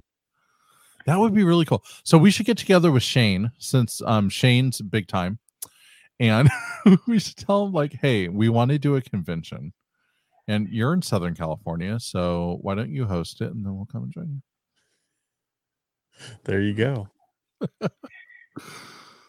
Uh, He can plan it. He can plan it too. yeah, like, he can plan it. He doesn't And- have and anything pay for it. on. Yeah, and pay for it because he's big time. I'm Oh sure my he'll gosh, love that I- I we're hope he volunteering. never- I never. I hope he never gets a hold of this. no, I'm sure I'm sure he's watching the live stream. We're big time Yeah. now. Shane, if you're out there, brother, And we um, know Shane you Wrangler, are. We know that- you are. That sober guy. Yeah, we know that you're out there, man. Um, Brett, Brett and I would both like to be on your podcast. Um, maybe together. That would be fun. Um, and uh, we'll put you on our podcast. So if if you would like For that, free. and for free too, yeah. If you do us for free, we'll do you. Just oh my gosh, Brett, get us out of this conversation. Right, right. Maybe we should uh maybe we should give away this uh the sober mode hoodie. I think What do you so. think? man. I think Yeah, we should. that's I a- even that's a I even have some fun Do have we some have fun do we have music. anybody else? Anybody else put in their stuff? I can't believe Bruce hasn't gone for the free hoodie or Zoe Yeah, Zoe, if you're out there and you're listening, or my wife. yeah, why isn't Bruce, Bruce? Bruce, put up put up your your uh your hashtag there. Uh, I I don't see who's in the room. I just see the comments. Yeah, I don't know how to I see don't who's know if- still on. I don't know how to do that. Well, maybe there's nobody listening to us anymore. Maybe I drove them away with my. There's still With my, people uh, on. Oh, see, you there's sure? Zoe. Zoe just commented. Oh, okay, good. Zoe, thank you, thank you. Boom. Sober. There. There we go. And Thank and you, Zoe, for being yeah, a good listener. thank you, Zoe. Here, Chrissy, are you gonna put yours in? Okay, there we go. Oh, there's Bruce. Bruce. There's Ah. Bruce. All right. Now I just all need my wife to enter. Yeah, no, no, that that's cheating. That's not Wait, can I log in? Can I log in under mine and just You put mine? You can. in? You can. Oh Can god. I do mine then?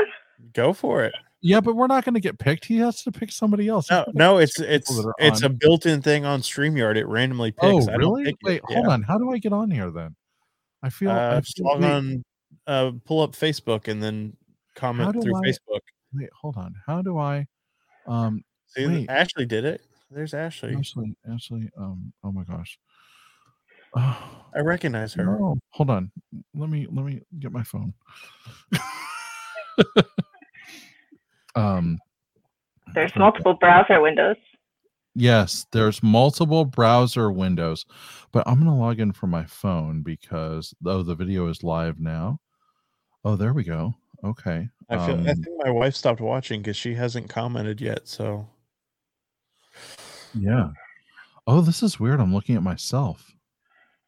it is strange. Oh, there's like a 10 that's- second delay. It's weird. Oh, there right? is. Yeah, look at that's Yeah. that's Uh-huh. that's us. Ta-da! Valerie, Um, comment hashtag sober mode for your chance to win a hoodie. Right. Okay. So hashtag. Oh, where's hashtag? Make sure I spelled that right. Okay. There we go. Carl Fessenden just uh, put his in there. Oh, there it is. Oh, yeah, Boom. that's right. Oh, that's a good picture there too. Look at those two guys. Just super. Two very handsome gentlemen. That's right. Masks on. So who's gonna win?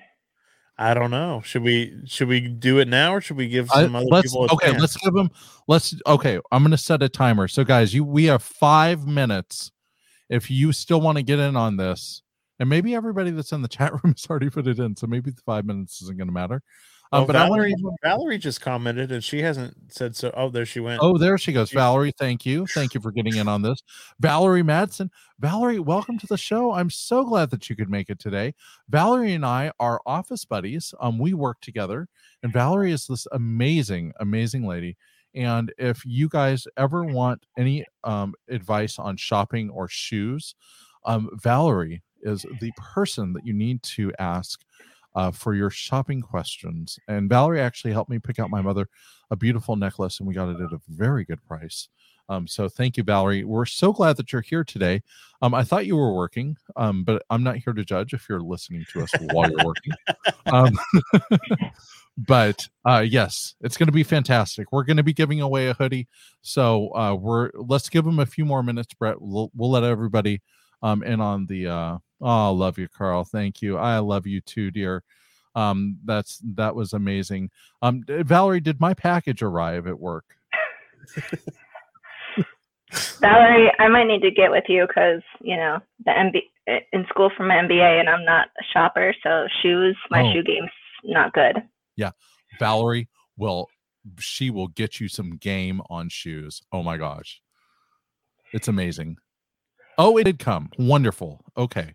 I appreciate that. I well, I have all my Amazon packages going to work now. Um, because dude, I okay, so I sit there and at work, they we could open up our own UPS store. And Valerie, I'm gonna throw you under the bus a little bit here, but don't worry, you won't mind.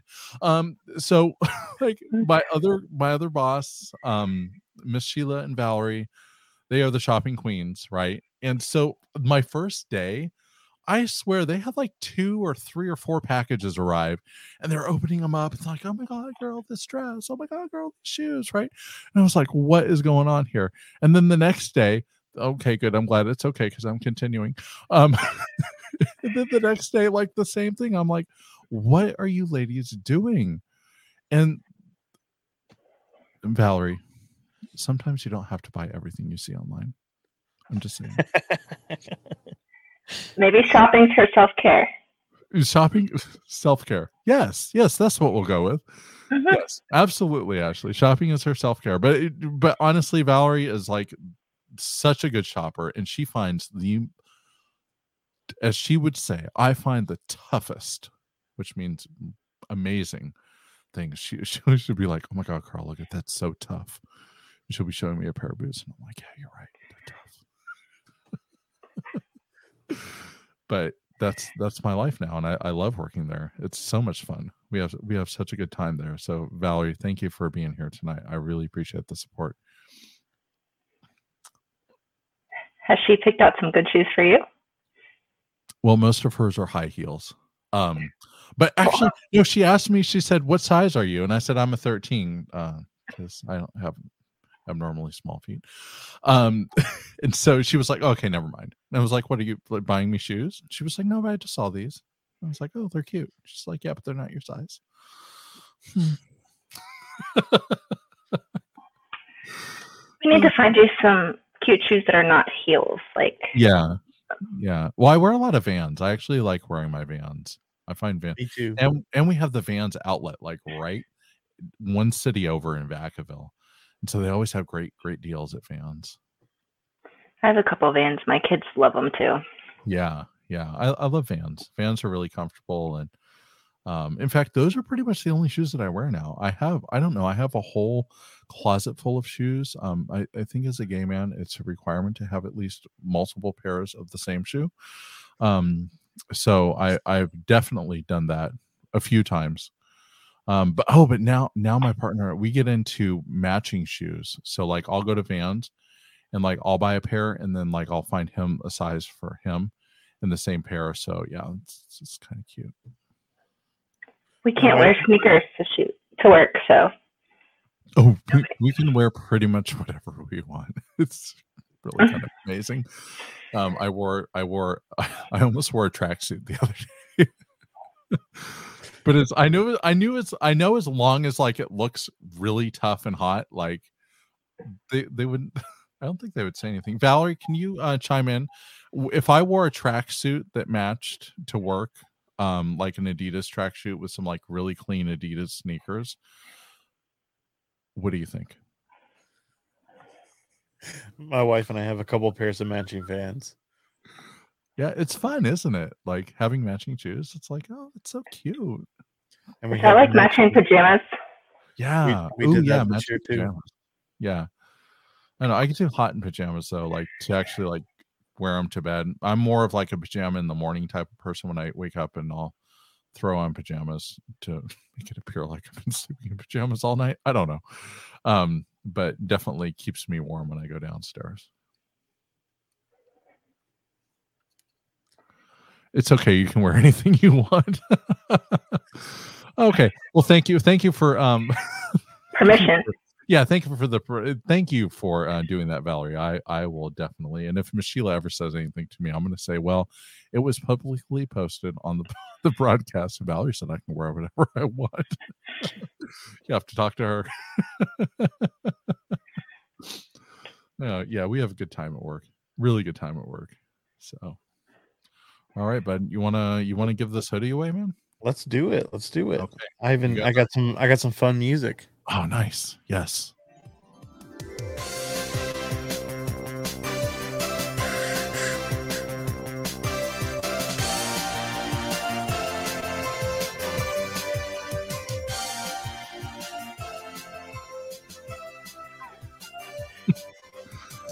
And the winner is he- Heather Connolly.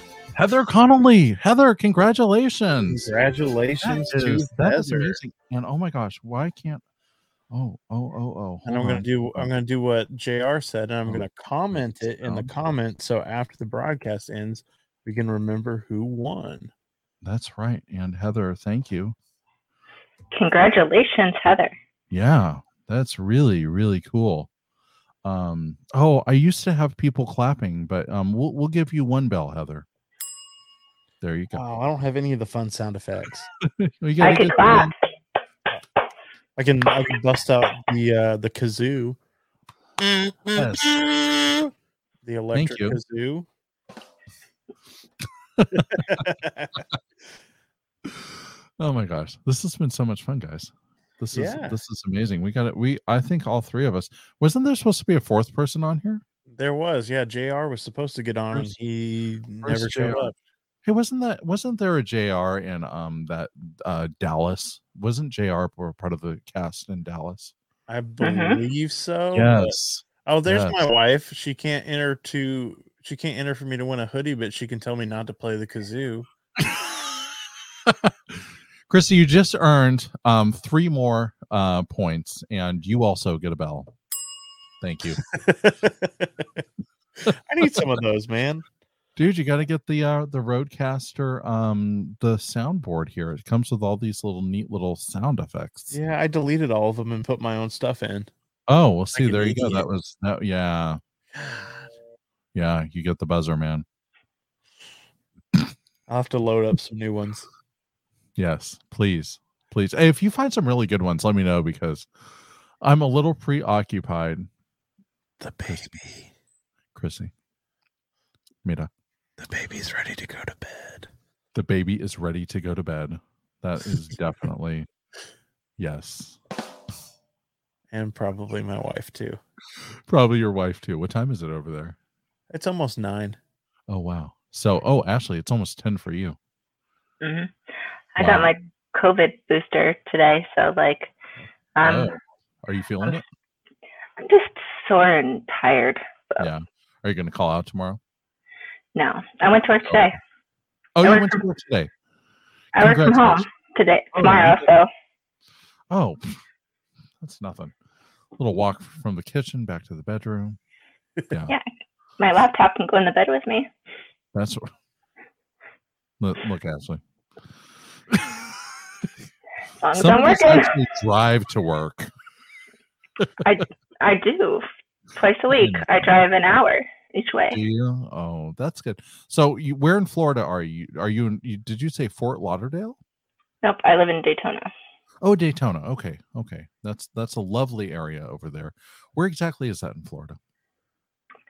The east, the northeast, like underneath Jacksonville. I work in Orlando. Oh, okay, in Orlando. Oh, okay, cool. The only thing I know in Orlando is the Disneyland Resort. Is that correct? Well, there's a lot more there, but yeah. Universal, SeaWorld. But Oh, yeah, that's there too. I, I want to go out there. They have good scuba diving in Florida. the, the last time I went scuba diving in Florida, it was like typhoon weather, and we had I don't know. The boat was like going up and oh, get on my camera, going up and down like this, and it was raining like sideways at us. And so when we weren't in the water, we all had our scuba gear on to protect ourselves, and we had our, our breathing tanks on because we couldn't breathe because of the rain and the wind. Well, a couple weeks ago, they had the Phoenix on here, and they're talking about surfing. So Yeah. you know, Yeah, big time, big time. Yeah. Yeah, another great, another great way to build your sober community. Mm, Get Mhm. involved with the Phoenix and all their yes. Awesome activities. I heard, I heard that Jr. I'm gonna say it because he's not here. He said, I think he said he was gonna host a skydiving class or something. Skydiving, really? Yeah, He skydives? I don't think he's ever been before, but he's gonna host the class. I think he has because on his Oh. Facebook there's a picture of Oh, him you're like from a year ago. right. Wait, Oh yeah, how many right. times? How many times has Jr. been skydiving? I think one. Maybe? One. One time, and now he's hosting a class. So okay, so here's here's the deal, guys. If you want to learn how to skydive, Jr. the other host who is not here right now, um, who for me is a mythical person, um, but um, I guess the other two actually have seen him. Um, if you would like to learn how to skydive, please ask Jr. He, apparently, he is now an expert. And um, he's going to be hosting a skydiving class, um, and what that entails is um, we don't know. um, but but it could be very fun. Make sure you I have think- life insurance. I think we should do it for International Overdose Awareness Day. Jump out of some planes with some purple parachutes. Okay, you do that and tell me how it goes. I'm Okay. down. I'm down. Uh, no, I'm not jumping out of a perfectly good airplane. They tried to get me to do that in the Marine Corps, and I was like, "You guys are freaking crazy." I've done it once. No. That's Uh-uh. not bad. Oh, you've done it before, dude? I have, yeah. Well, with No. with with someone attached to my back. Oh, tandem. Yeah, because I mean, I feel like skydiving is not something that you want to to learn or do by yourself the first time. No. I don't. I don't want to have an error when I'm An error. skydiving. Yeah. Trial and Dude, error is not Dude, good. I don't think anybody wants to have an error when they're skydiving. That's like going to the dentist and like hearing him be like, "Oh, whoops." But I, I, one of my childhood best friends is a skydiving instructor, and he actually he had an accident. It was a couple of years ago now, but um, he, I guess there was some kind of crazy wind as he came down, and he hit a parked car in the parking lot of the skydiving place, and yeah, Exactly. Let, Brett, let, let me just jump in here. Zoe, it was really good having you here. I don't know if you're still on, but um, thank you for coming. Um, and um, Bruce, thank you, brother. Thank you for being my grounding partner. Um, Bruce is also under the um, same idea that our feet belong on the ground and not out of a perfectly good airplane, and definitely not into a mall parking lot with parked cars. Yeah. Um, The the parked car thing is that's kind of funny. like, and like terrifying. what are the chance? What are the chances that you're going to hit like the one parked car in the middle of a parking lot? I mean, really, come on now. I don't know. That's that's that's terrifying. How do you get into a car accident when you're f- jumping from a plane? I, I wonder if I wonder if he had to carry his insurance card, Was it a hit? Or, was it a hit and like- run? hit and run. Yeah, because he fled the scene because he didn't release his chute properly, and so he got drug on the ground. Oh my gosh, that's hilarious. No, I wonder if you really, if you caused damage to somebody's car skydiving, would you have to carry auto insurance for that? That I don't know. I can Like, message I him and find out. Ask him. Ask him if he had to present his Geico card. Um, Did they breathalyze him? Because like, who hits a parked car? they had to call. They had to call the state troopers to do a breathalyzation test. So we're Walk gonna the need- line. Yeah, we're going to need you to put your arms out beside you, and you're going to have to touch your nose while balancing on one foot. An act of God. Yes, Bruce, an act of God would definitely have to be a reason for me to jump out of an airplane with a parachute.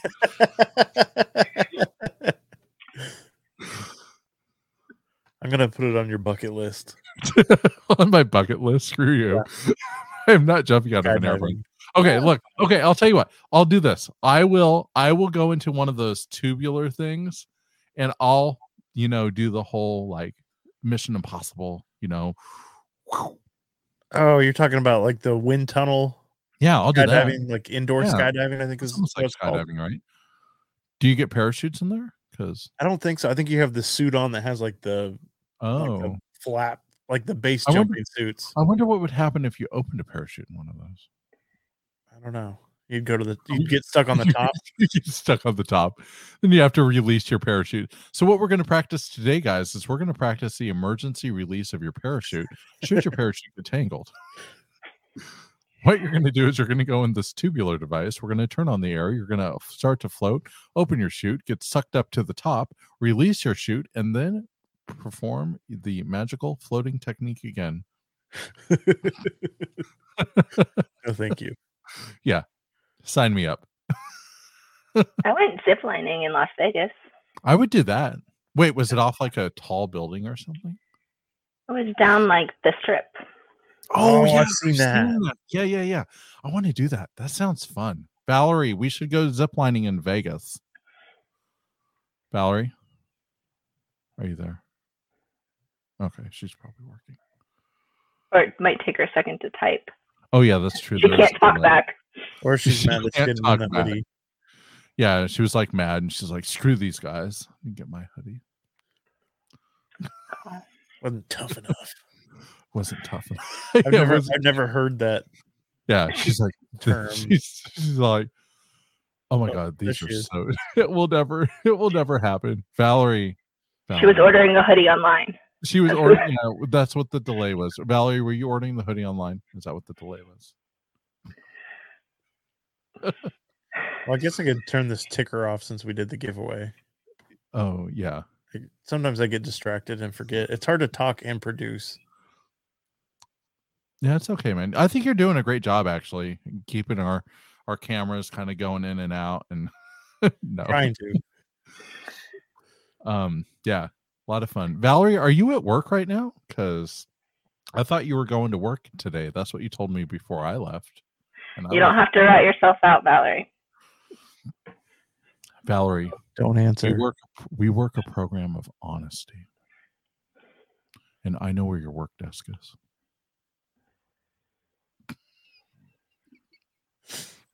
It's okay, we'll wait. Don't ask questions you I'm don't want to know the sure you were. answer. truly lovely chatting. Okay, Valerie. Yes. Oh, it is. It's seven o'clock. I think she actually does start her shift. So, Valerie, have a great day at work. Uh, thank you for all the work that you do over at the Amazon warehouse, and we appreciate you getting one of the packages out. Um, and uh, I really look forward to seeing you tomorrow. I'm sure I'm going to hear about it.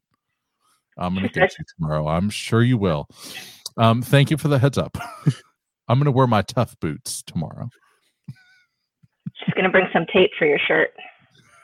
Just some, some tape for my shirt and some tape for my mouth.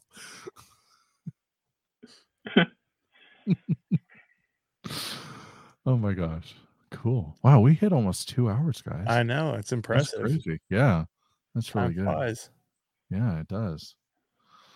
So, well, um, Yeah, plug plug your podcast again in case yeah, there's people that Okay, guys, so- didn't hear it at the so- beginning. Absolutely. So, guys, again, uh, thank you very much for joining us today. Um, Brett, are we signing off in a few minutes here? Is that what we're doing? Is Yeah, yeah, let's- let's wrap it up. All right. Okay, cool. So, um, again, guys, my name has been Carl. Well, my name has been Carl. It's not changing. Still My name is Carl. Um, oh my gosh, this is so late today. Um, Brett, what am I doing again? Just just um, tell oh, everybody look- that's watching about your podcast and stuff. yes absolutely um guys i really appreciate you guys tuning in today. This has actually been probably the funnest i've had doing a podcast. Brett i really want to get back on the show again. I want to be a regular. Yeah, um fill in host. let's Question mark? yeah fill in yeah absolutely man. It you don't have to put the question mark over my silhouette of my face next time. Um i'm i'm a person too. Um but if you guys would like any information about my podcast you can visit the drunkenwormpodcast.com is my website i also have a swag shop there so if you do want to get some of that recovery swag happening unfortunately this BottleRock t-shirt you had to be at the event um, that is not part of the recovery swag I, you know i should have worn some of my swag i don't know why i didn't do that um but if you All guys right, would you like any the flag going information. Oh yeah. Oh wow. And overdose. Wow. Everybody else has swag. Um, where's my where's my swag? Oh, I don't have any. Oh, these are all my other. I don't know what side the logo. Oh, here, this one here. So if you guys, if you guys would like your own drunken worm podcasts, There you go. swag. um, this is the white hoodie. It has sublimation printing on it, so it has a really cool design down the sl- down the sleeve here. And if I don't cover up my microphone, maybe I can do it like this. And on the back side, it says, "You do not have to live like that anymore, or you ain't got to live like that anymore." Um, and it's it's really cool. So I will tell you that my shop is switching over to um, a new uh, person who's going to be doing all of my work for me. So I will no longer be on Shopify. Um, my friend Simon Apex and his lovely wife, the Queen Bee, um, they own a printing shop in the Sacramento area, and they have agreed to do all of my products, drop ship them for me. And uh, they have an amazing setup there if you want to check out their website, it's ssurecordings.com. And um, they also have a, uh digital uh, music recording uh, studio there, and they produce digital dance music for raves and stuff. Um, so yeah, so but if you guys would like to visit, you can also find me on Facebook at the Drunken Worm Podcast. Um, I am on Twitter if you guys would like to do that, TWD underscore podcast. Also Instagram at TWD underscore podcast. And um, I really appreciate you guys um, being here today. Yeah, thank And- you. Yeah, absolutely. And um, Or they can see. scan the they can scan the QR code in the bottom corner and it'll take Yeah. you to all of your different social media profiles. yeah, exactly. And Brett, you know what time it is, brother. We got one last thing we're going to be doing with you guys here. And if I can get this pulled up in time, hold on one second. Oh, there is my bottom score bar. We're going to do a little rapid fire questions for you. Oh, Um, for for me and Ashley. yes, for you Oh. and Ashley. Okay. So uh, I might have to loop this song again. So just keep on talking, pretending that this is all part of the show. I'm gonna give us all Um, the same size screens. since yeah, the rapid same- fire.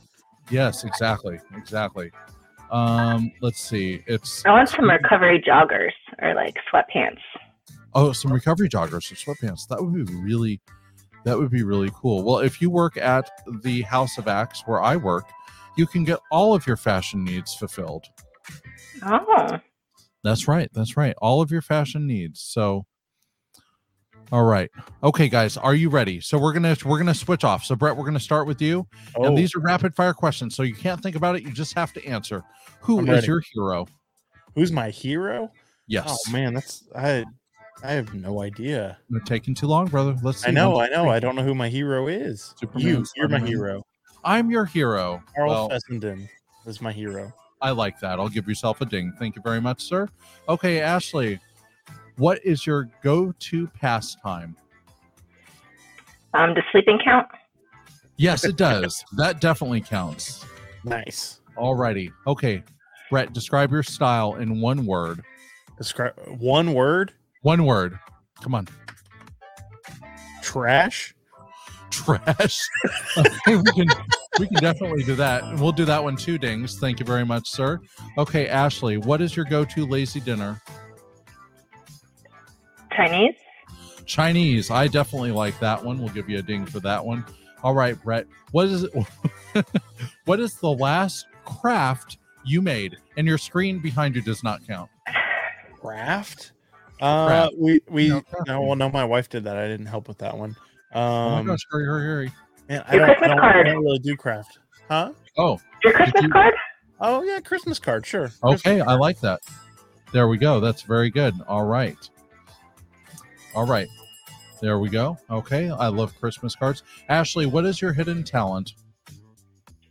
Oh, I can read people's minds Really? Ooh, sometimes, Ooh.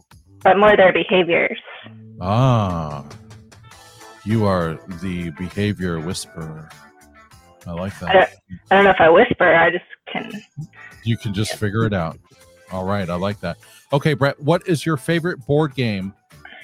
favorite board game. Oh, that's a good one. Uh, have you ever? What? It's a card game, not a board game. Have you ever played Okay, that's fine. Exploding Kittens? No, Exploding Kittens. I have not. It's a good one. Well, then we're going to have to play some Exploding Kittens sometimes. They also have a Um, mobile app we can play over the phone. There we go. Uh, we'll we'll get offline and talk about that. All right, Ashley, you are going to be the last one here. Um, what or who is your favorite Disney character? Um, Dumbo. Dumbo. I like that. All right. Well, guys, this has been a complete treat. Um, it wa- Ashley, it's been very lovely getting to know you. Um, You I too. I I really like uh doing this. So um I hope that we can get back on here and do this again, man. Absolutely. Yeah, we don't even need JR or CJ or whatever his name is. Just kidding. JR, just kidding. I know this is your stream. Um, only kidding. Only kidding. You're Brett's hero, JR. You're Yeah. his hero. He just forgot. Yeah. That's right. you're- JR's you're my Brett's- hero. How- Ah, I got tongue tied. Brett. Brett. It's okay. You're all my heroes. That's right. All right, guys. Well, um, Bruce, Valerie, um, Chrissy, um, Zoe, and uh, everybody else. Ashley. Uh, let's see who else do we have on here. Heather. Um, we had Melissa and Roberto, uh, and Raymond, and everybody else who joined us tonight. Thank you very much for listening in. We hope that you guys enjoyed this episode. And Brett, are they going to have access to this um, after the um, broadcast? Is it posted anywhere? They are, can yeah, yeah. That's that's in part of my closing little. Uh, Oh, okay. Well, here, um, Yeah, yeah. this isn't my show. good, You're good. I'll let I'll let you close out. Okay, I can do that. well, thank you guys for tuning in to another episode of Recovery Revolution Live. The video will be available on the Facebook page after the after the live stream ends. It usually takes a couple minutes for it to process, but you can rewatch the entire video if you'd like to, or if you would like the audio version of tonight's broadcast, that'll be available about an hour or so after this ends. And if you're looking for that, search for Recovery Revolution Live in your favorite podcast player. I also have another podcast called Recovery Survey. A new episode comes out every Wednesday morning. So if you would like to do a little bite sized piece of recovery, about 30 minutes or so, that'll be on Wednesday morning. This week is going to be on food addiction and eating disorders. So if that's something that you would like to learn more about, or that's something that you think you could benefit from, be sure to tune into that. Um, Yes. and yeah, and until next time, remember progress, not perfection.